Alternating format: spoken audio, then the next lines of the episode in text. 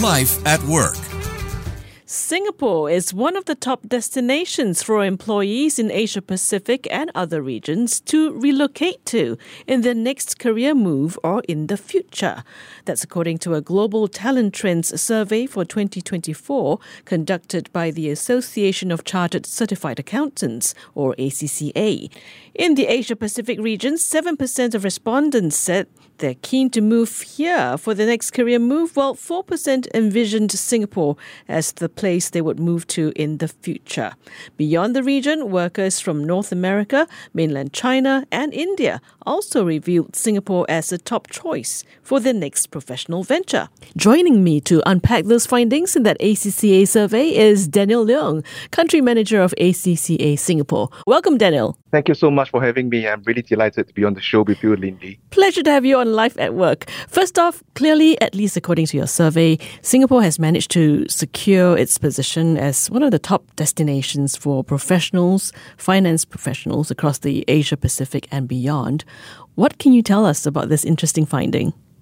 Absolutely. So I think I can quote from a personal example. I've worked overseas for over 17 years, but I'm still attracted to come back to Singapore to work as an ACCA member. I've also been seeing the similar trends across. So APAC and Singapore particular still attracts a lot of our accountants. And I can tell you more as we speak along along the survey of how Singapore is still a business hub that attracts finance professionals from across the region and globally. Okay, before you tell us more, for the benefit of our listeners who might not have read about the survey, could you very quickly give us a sense of the profile of the people who took part in the survey? Absolutely. I think the survey demographics is really, really from very diverse backgrounds. So we have 10,000 finance professionals from 157 countries. We have an equal split between the gender we have several sectors responding to this from public sector, big accounting firms, not for profit, and also self employed. We are also diversing uh, work patterns as well, from fully office based to hybrid working. And of course, we have the different generations answering from Gen Z, Gen Y to Gen X, and baby boomers as well. Okay, I want to delve a little bit deeper into the finding that we talked about earlier in the interview. Why is Singapore one of the top destinations for professionals across the Asia Pacific and beyond? Do you think it could be to do with higher salaries employers provide here? So I guess in Singapore, salaries are definitely a lot attra- more attractive, and in certain countries, we have quite a strong economy, uh, political stability, and it's also demonstrated by a lot of government incentives and initiatives to get the regional headquarters of many firms, both financial services, consulting firms, all the way to across pharmaceutical and also public sector organizations, placing their headquarters in Singapore and making Singapore a regional headquarters for many of these organizations. So this in turn attracts certain um, senior professionals, and after that, you of course have the workforce to be able to support that as well. So in terms of accountancy, we are uh, seeing the regional headquarters headquarters of big accounting firms, placing the headquarters in Singapore, providing the services across the Southeast Asia region. And that requires a lot of uh, qualified finance professionals to work in Singapore. That's where you see the growing trend of talent in Singapore being attracted to work here. What about professionals in Singapore? What do we know about their preferences when it comes to the choice of relocation destination to pursue professional advancement? So at ACCA, we are a global professional accounting body. We have about 247,000 qualified accountants with the ACCA qualification in 181 countries. So you can see the global passport of our qualification. And of course, um, Singapore, we have about 8,000 members who are qualified, and most of them are very open to moving overseas as well. So in answer to your question, we do see a growing trend of people being able and being more mobile and more willing to move overseas to pursue those opportunities. And of course, with government initiatives where they say that go overseas, work for a few years, get the experience, and come back and help Singapore to develop that. Again, we've also seen that the Southeast Asian countries, for example, like Vietnam, Cambodia, Indonesia, which are most some of the more popular destinations, their economies are slightly bigger, and we've seen a lot of our finance professionals uh, pursuing roles there as well and coming back to take on senior roles in Singapore. And one thing I want to quote is that at Singapore, we have this initiative called the Singapore Global Leaders Network. And in that, we are developing global leaders in Singaporean global leaders to take on senior roles as well. And I've met a lot of them and very inspired by their global outlook and the kind of experience they have bringing back to Singapore when they work. So, Lindy, I think uh, we are encouraged to go overseas get the experience, but do come back and help to build Singapore. Okay, I'm just playing devil's advocate here because recently there was also a Straits Times article saying that Gen Zers do not just want to study overseas, but they also want to work and live abroad. Perhaps they are not, you know, in the finance sector. I would give a personal example. So I studied in the UK pursue a professional qualification, which was ACCA in the UK, and I continued working there. I thought it would be three to five years. I ended up being 17 mm. years in the UK. Wow. Okay. But the Singapore government, especially EDB, has a organization or a office called the Singapore Global Network.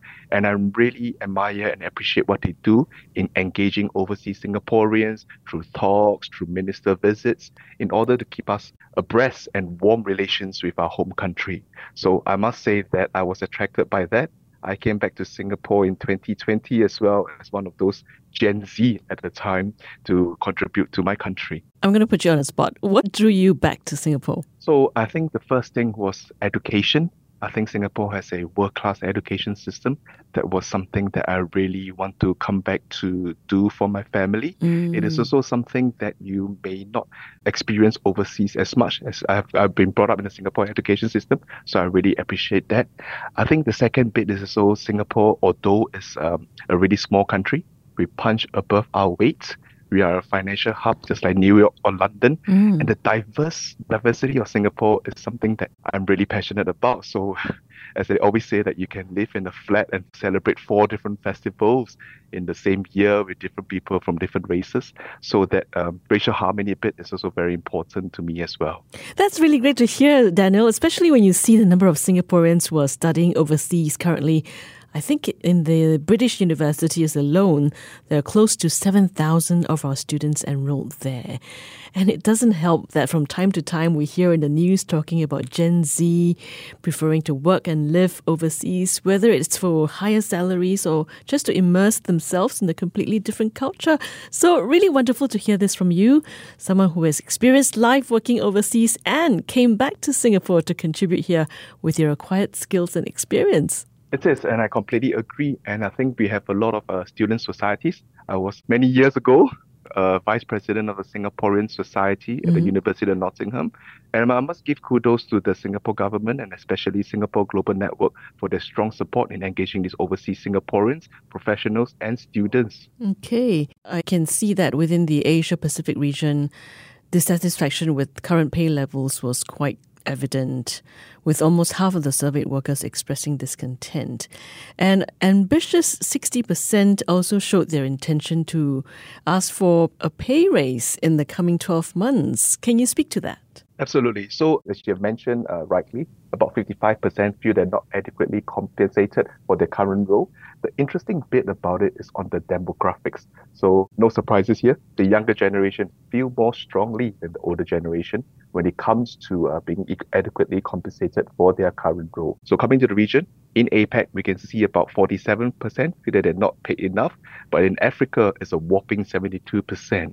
Wow. So, another trend that we have seen is that baby boomers, which we call those over 58, mm-hmm. are less reluctant to ask the employers, the current employers, for a higher pay rise or less reluctant to be able to move jobs in order to pursue a higher salary. But it's a different story, as you can appreciate, Linley, when it comes to the younger generation.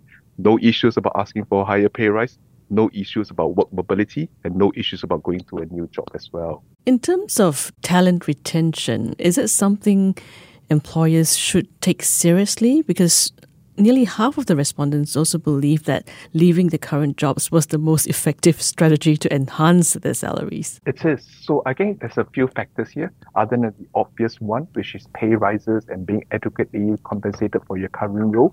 We've also seen a majority of people that are still office based, um, fully office based in terms of working patterns. So not a lot of firms are practicing the uh, hybrid work of working. So it's no surprises when we look at the main reason for people coming back to work is because it's mandated by the employer. Again, looking at the demographics, when we dissect it and uh, compare across generation, you can see that the Gen Z, the mm-hmm. under 26, are only in the office because the employers mandate that.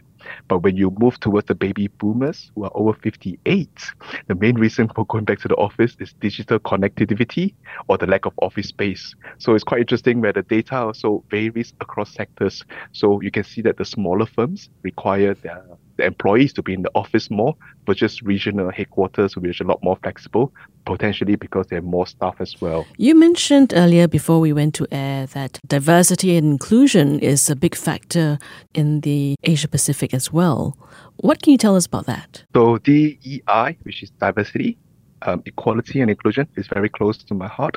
I volunteer on the British Chamber of Commerce in Singapore on the DNI committee and we've seen a lot of trends in that. So the survey by ACCA also reflects that. So almost 73% um, of our global survey um, agree that organization with a strong DNI culture will be a key factor to working there. This is more important to the younger generation where you have a whopping 78% versus the older generation where it's only 60% as one of the factors to work there. So again, by region, interestingly, in APAC and Middle East, it's a lot more important to them that DNI reflects their values when thinking about where to work versus Europe, where it's only 60%. Daniel, in recent months, AI has dominated the headlines. How does this actually impact employees looking at jobs? Absolutely, Lindy. Not a day goes by without talking about AI technology. So, going back to our survey again, about 37% of the respondents are overwhelmed by the role of technology impacting their jobs. A whopping 85% want their employers to give them more training. So about two thirds believe that technology will enable finance professionals to add more value to the future. And of course, you cannot escape the job fears as well, where over half of our survey respondents believe they have concerns about the impact of AI on their job. And it's really interesting results as the younger generation actually feel more overwhelmed by the role of technology impacting their jobs than the older generation. Hmm. But the younger generation, almost 90%, will feel very comfortable asking for more training from their employers than the older generation might be slightly more reluctant. So, by region, in APAC, we feel more overwhelmed by the role of technology than in the UK. But in APAC, we're a lot more confident and more comfortable asking our employers for more training versus in the UK where they're less reluctant to do so. Thank you so much, Daniel, for sharing so much insights into this Global Talent Trends Survey for 2024 by ACCA. Thank you. Thank you, Linda. Daniel Leung, Country Manager of ACCA Singapore. Life at Work